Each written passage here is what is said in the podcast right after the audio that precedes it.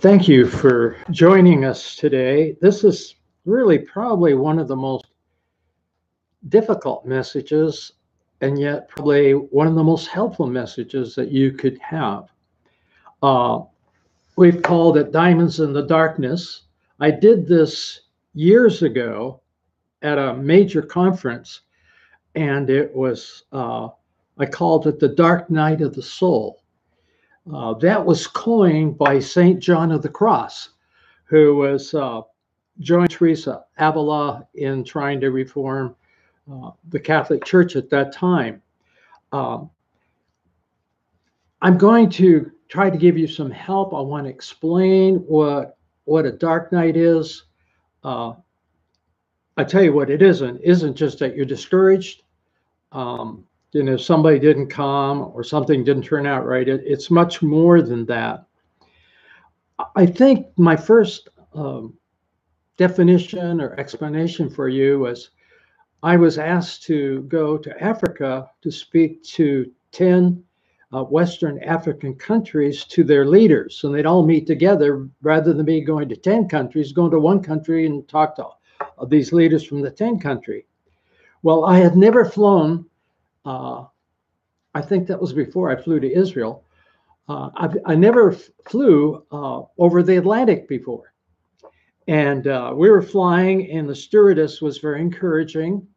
Uh, she told us that the seat cushion floated, and that underneath the seat cushion, you could put your arms through these things and float in the Atlantic Ocean. Well, I opened the shade and looked out, and all I saw was water.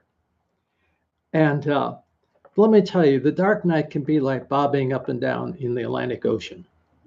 Uh, now, I thought of that. I, I don't know if that helps you, but it's like I don't have control over what's happening, and I don't want it to happen. In fact, the video, I talk about being in Australia and being on a train, uh, going to Sydney, and you go into a tunnel.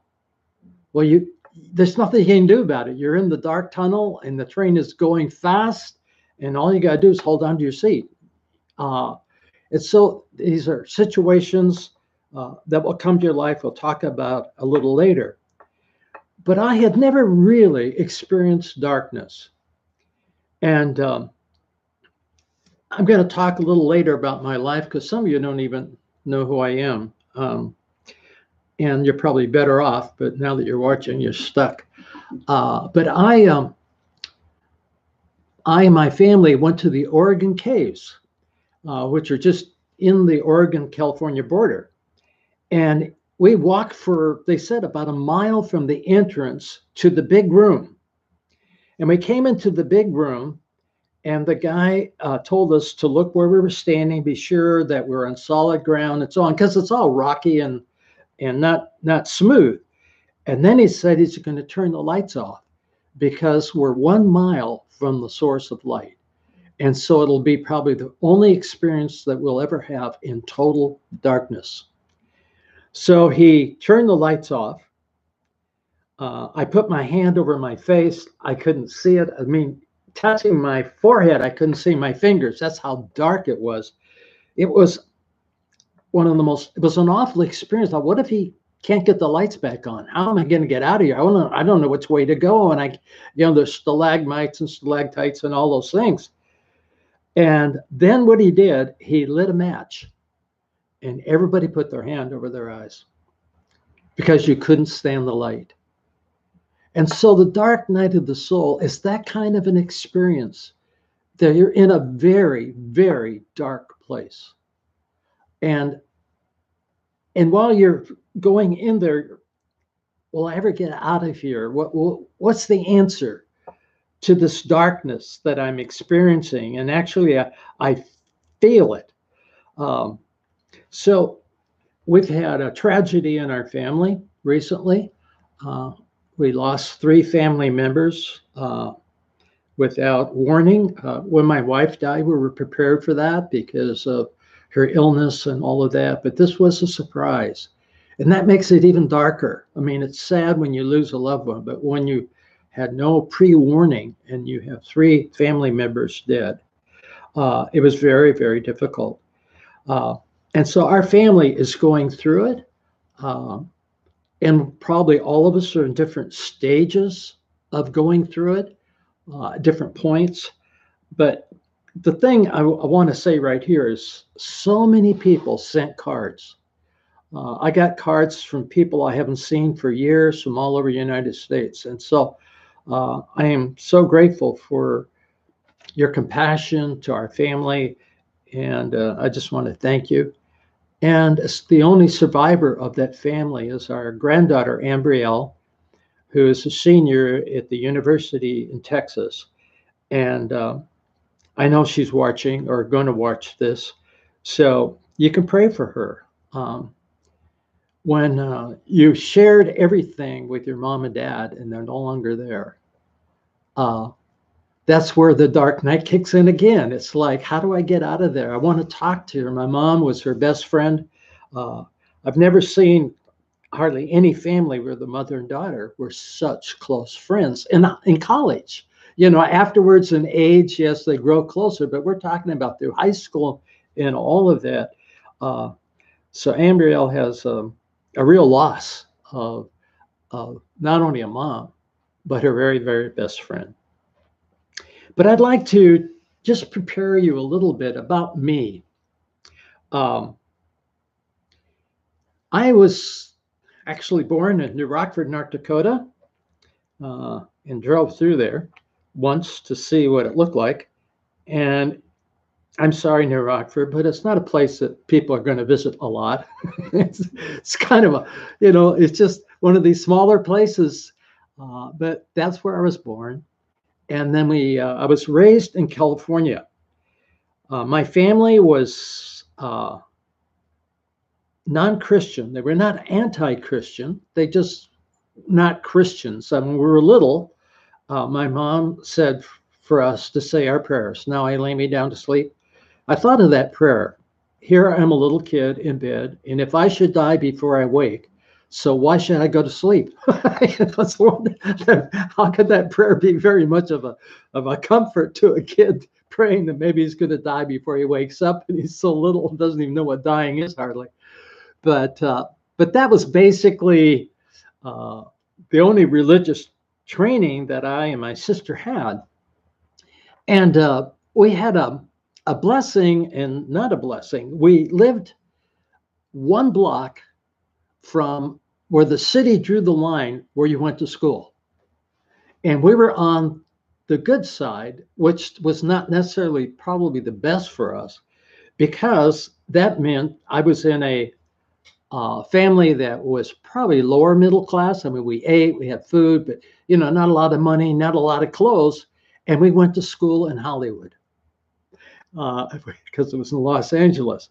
And we weren't the Hollywood type and not the dressing for Hollywood. So uh, that would be a little bit of a struggle. Uh, you're in school because here you have kids that are from very wealthy families, and we were just two houses from not being able to go to school there. But we had, it was a good school.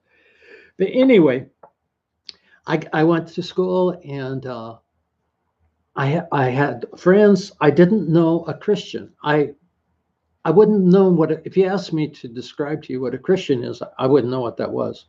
Probably something to do with church.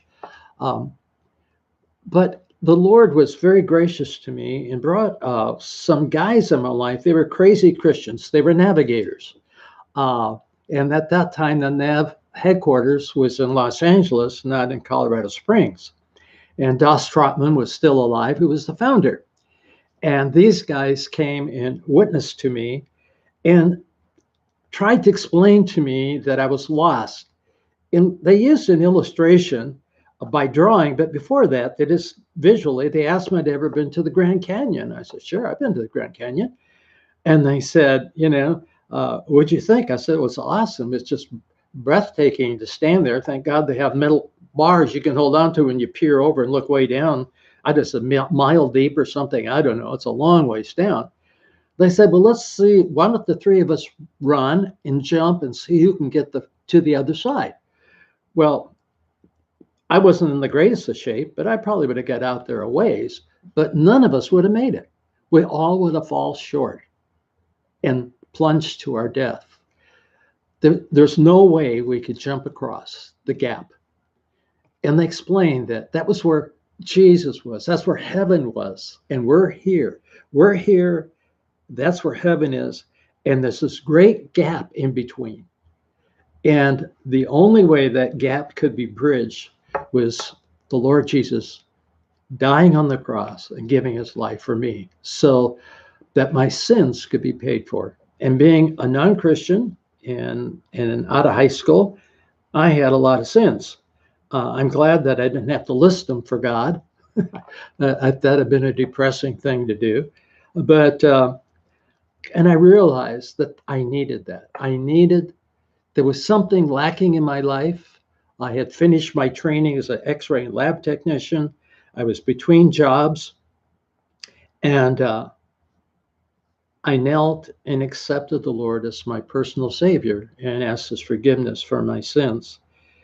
And I just remember it was just like a load went off of me. I didn't even realize I was carrying this load of guilt and sorrow and all of that.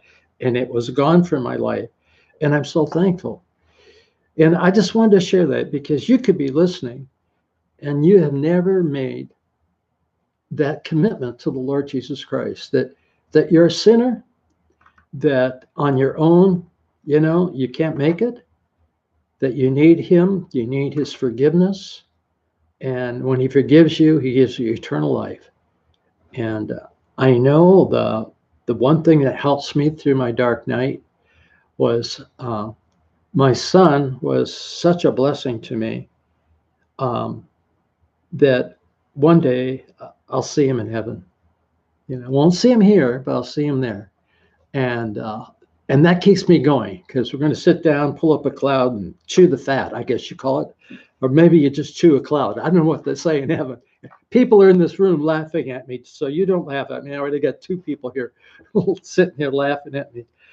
But, you know, but, so fifty-nine years ago, uh, after serving in the Army, marrying a very godly woman, and my wife was a very, very godly woman. And I was a California Christian, uh, and California Christians are um, California Christians, you know, not too deep, you know, mile wide, inch deep. Uh, but here my wife was so committed to the Lord and all. And on her deathbed, she looked at me and said, "Jim, you know, when I married you, I married down." And I said, "Thank you. I am so thankful that you married down." Because she was so far ahead of me. She had been a, accepted the Lord as a little girl and wanted to walk and live a pure life before him and please him, and a wonderful prayer person and all. So I'm very, very, very thankful to have this wonderful woman. But almost sixty years ago, I finished Bible college. I had been out of the Army during the, the Korean thing, and I was sent to pastor my first church. And it was a place called Adin, California, and I had no idea where it was. And, uh, you know, here I am, a city guy, and I'm going to pastor this church in Adin. I want to explain a little bit about the area that might help you. Uh, when you drove into town, the, the highway went right through town. On one side of the town was where they planed wood. The other side of the town is what's the mill where they sawed the trees.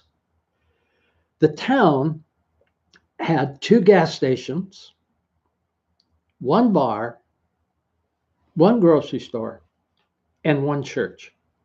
So if you were driving the highway through our town and you sneezed, you missed the whole place. It's so small. But what a one, God wanted me there. It was a wonderful place for me to go. To Adin. And so the majority of men were either cowboys or logger. And I could never get, figure out why we only had one bar. I mean, if you around cowboys and loggers, the got the bar must have made a lot of money because these guys are uh, they needed the message that I was bringing them. Um, and it was wonderful. It was a wonderful time. But this particular town had two, I mean, some really amazing things. if you went through the town and, and went kept on going up to Oregon, you would go where the last Indian wars were fought. General Canby had to round up the last bit of Indians. And people in my church remember, one of the young, one of the older men remembers as a boy and his dad going out to see if the Indians were going to attack the town. That was so interesting. Uh, the oldest lady I ever baptized, she was eighty-two, and we baptized in the creek, uh, biblical, you know, that's biblical. Uh, and it's Ice Cold Creek, but she came to that town on a horse-drawn stagecoach. Other people came there, or their families came in covered wagons. So I was like, wow, I grew up in Los Angeles, and here I'm up there, and this is like the Wild West. You know, it just was amazing. So I said, on one side of town, they had Indian wars, but the other side of town, they had the gold rush. And if I know now that they've, somebody came in and messed it all up with big equipment to get the rest of the gold out. But when I was there, I could take you for a ride and say, you know, look through the trees, you will see the sluice boxes on the hillside where the, the, the gold mine, and I can drive into this little town, you know, look through the trees, you will see the sluice boxes on the hillside where the, the, the gold mine, and I can drive into this little town one hundred feet above sea level. And it was a wonderful place for, for us to spend five years ministering in that place. Now, the reason this is all important is basically in those days, and especially in Aden and the gold rush, a lot of the gold was panned for. They go in a stream and they take a pan of sand and then the run to the gold nuggets and then take the nuggets, put them in a bag, and so on. They did have gold mines, but majority of it was panned for gold. But if you want diamonds, you have to go in the darkness. And so this is a message I want to share with you. You know, um, down through the years, a wonderful years of walking with God and God opening up so many different ministries for me to be a part of or to have. And then back again to that dark night of the soul. Um, so if you want diamonds, you have to go in the darkness. Um, now, when you're in darkness, a lot, you need something to grab a hold of. You need something to hang on to. When everything, you know, when you wake up, you're still sad, it's still dark. You go to bed and it's sad and dark. You've got to have something to hold onto. And as a child of God, we have a very special privilege. Now, I want to give you three verses of scripture. Remember, you're bobbing in the Atlantic and you got a seat cushion. Well, you can only hold on to one seat cushion. And I want, I'd like to give you at least three seat cushions that God gave me. See, what spoke to me and helped me to go through this dark time, I mean, this was just recent when I'm talking about it. It hasn't been that long. I don't think it's been a month uh, since we had to go through all of that tragedy and so on. But in Isaiah forty-five, and you may want to write this down or go back and listen to it again, but uh, this is a wonderful, wonderful verse. Isaiah forty-five, verse three, God says, I will give you the treasures of darkness, the hidden riches of the secret place, that you may know that I am the Lord who calls you by name. You know, he didn't say, hey, guy. He said, hey, Logan. Okay, what? Hey, guy. There's two guys in here and one gal. You know, I mean, come on. You know, he calls you by name, am the God of Israel. Now, I, I, I would trust that none of you would have to go through a dark time, a dark night of the soul, but you may have to. Well, remember this verse, that in that darkness, God has a treasure for you. And it would not mean the same out of darkness. It was, this means so much. I'm going through this dark time, and God gives me this verse. It's something I'm putting my arms around so I don't just sink in the darkness. I float in the darkness. And he gave me two treasures. Now, there, I'm sure we talked to others that are in this. They may have totally different treasures. But see, the treasures you get fit who you are. They make sense to you. It's something you want to hang on to. You want to cling to when you go to bed at night. Uh, I mean, you can go in the day, you can have distractions and so on. But when you're in the dark night, when you go to bed, the dark night is very much there.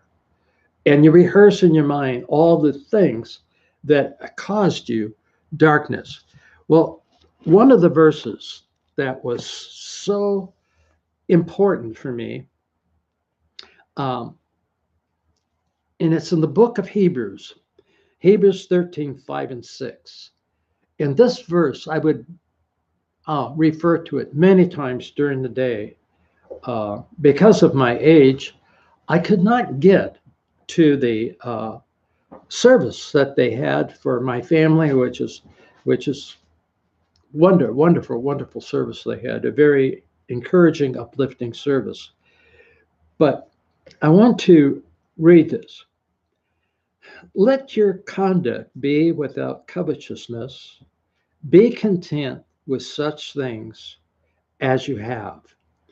Now, here comes the promise that I use. I, I can't tell you, just like it was going around and around all the time in my mind. For he himself said, that's the Lord Jesus Christ himself said, I will never leave you or forsake you. So we may boldly say, the Lord is my helper. I will not fear. And there's fear in the darkness. What man can do to me.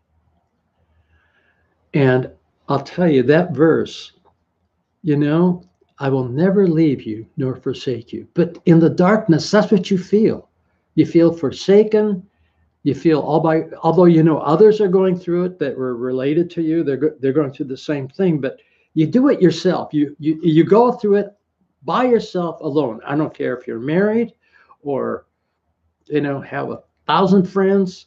When you go through the darkness, you go through it totally alone. And I have, and that's that aloneness. There's almost a fear in that darkness. What's going to happen? But I have to realize what? The Lord is with me. He will not forsake me. I mean, it's just, he just took me through.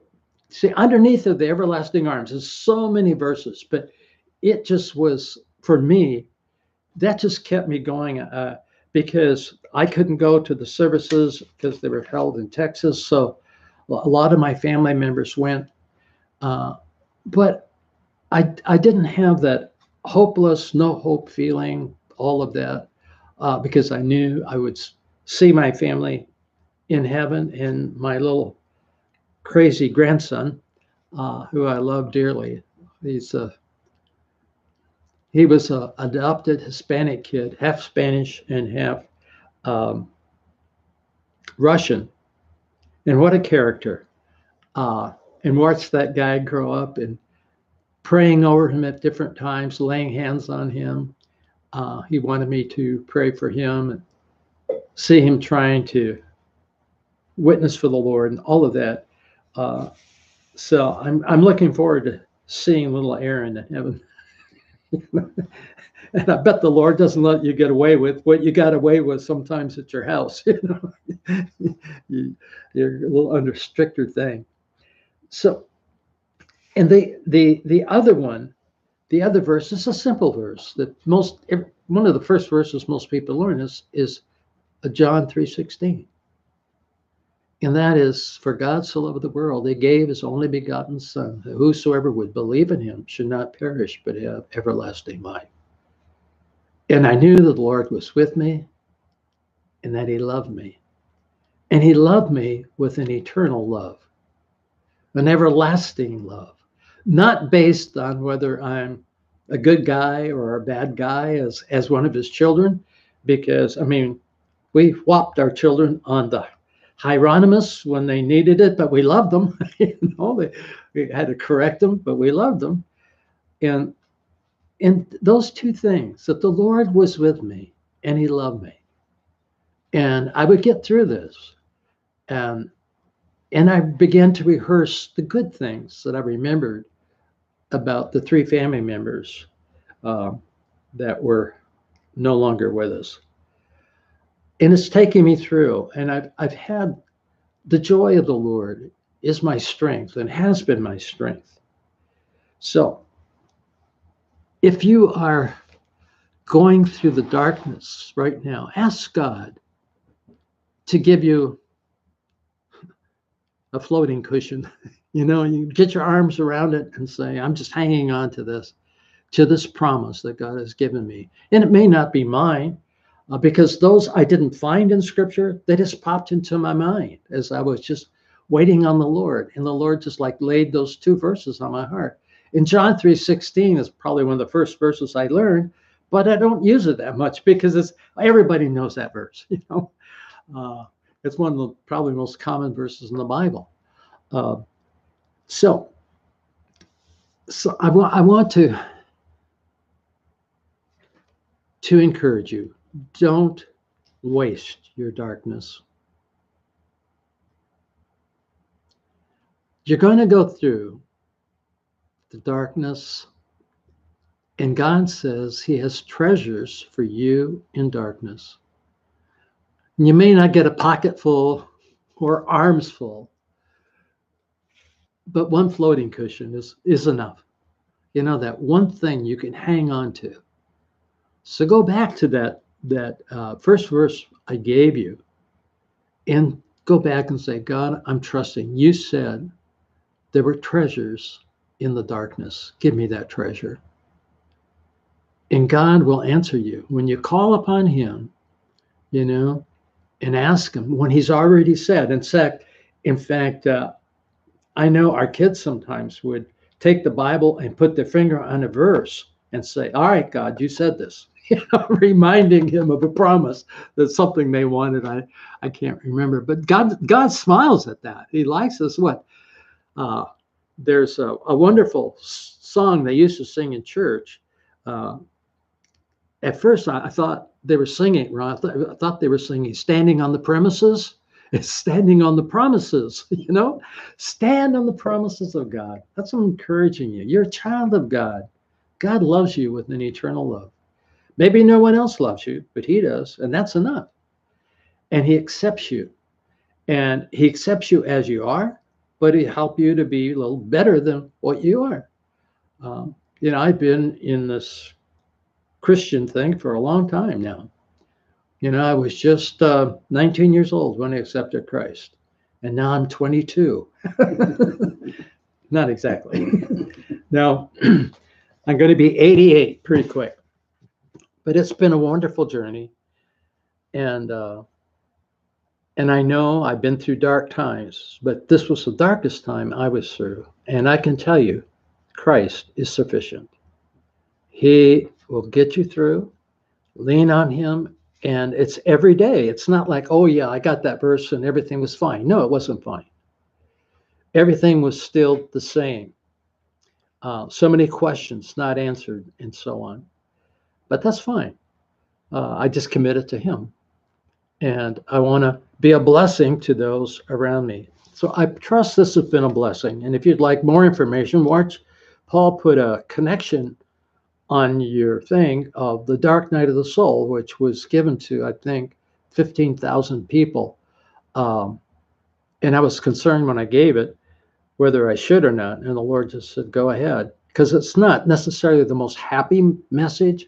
And yet how much hope there's in there, because if you've never been in the darkness, you will be at some point in time. There's going to be a loss of some sort, and you need to grab a hold of the Lord. And remember the seat cushion. I, I didn't have hope that if that plane went down, that some plane would see Logan bobbing with this thing in the Atlantic Ocean, you know. But the Lord would see me. The Lord knows where I am. I'm bobbing here in, in Sioux City, Iowa. Um, this is um, God's spiritual place in the world, I think. Spiritual headquarters right here at Sioux City. A lot of wonderful churches and a lot of wonderful people. Thank you for watching. Let me just pray for you. Father, I pray for those that are watching.